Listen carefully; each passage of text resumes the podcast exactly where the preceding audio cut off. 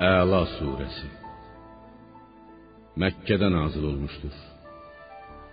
19 ayəd. Bağışlayan və mehriban Allahın adıyla.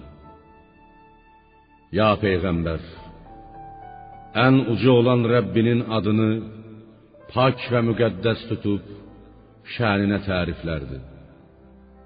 O Rəbbin ki, hər şeyi xəlq etdi və nizama saldı.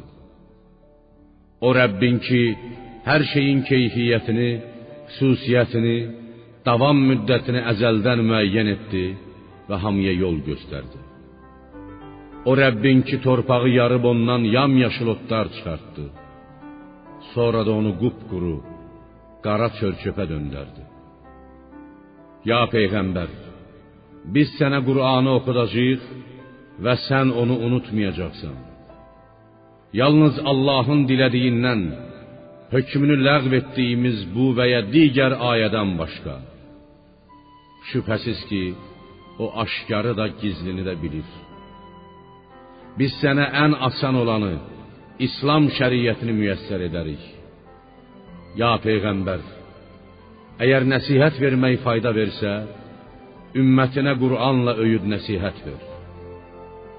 Allahdan qorxan kimsə mütləq öyüd nəsihət qəbul edəcəkdir.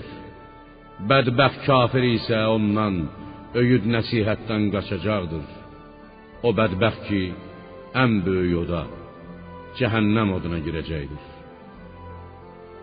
Orada nə öləcək, nə də yaşayacaqdır. Nə ölü kimi ölü, nə də diri kimi diri olacaqdır.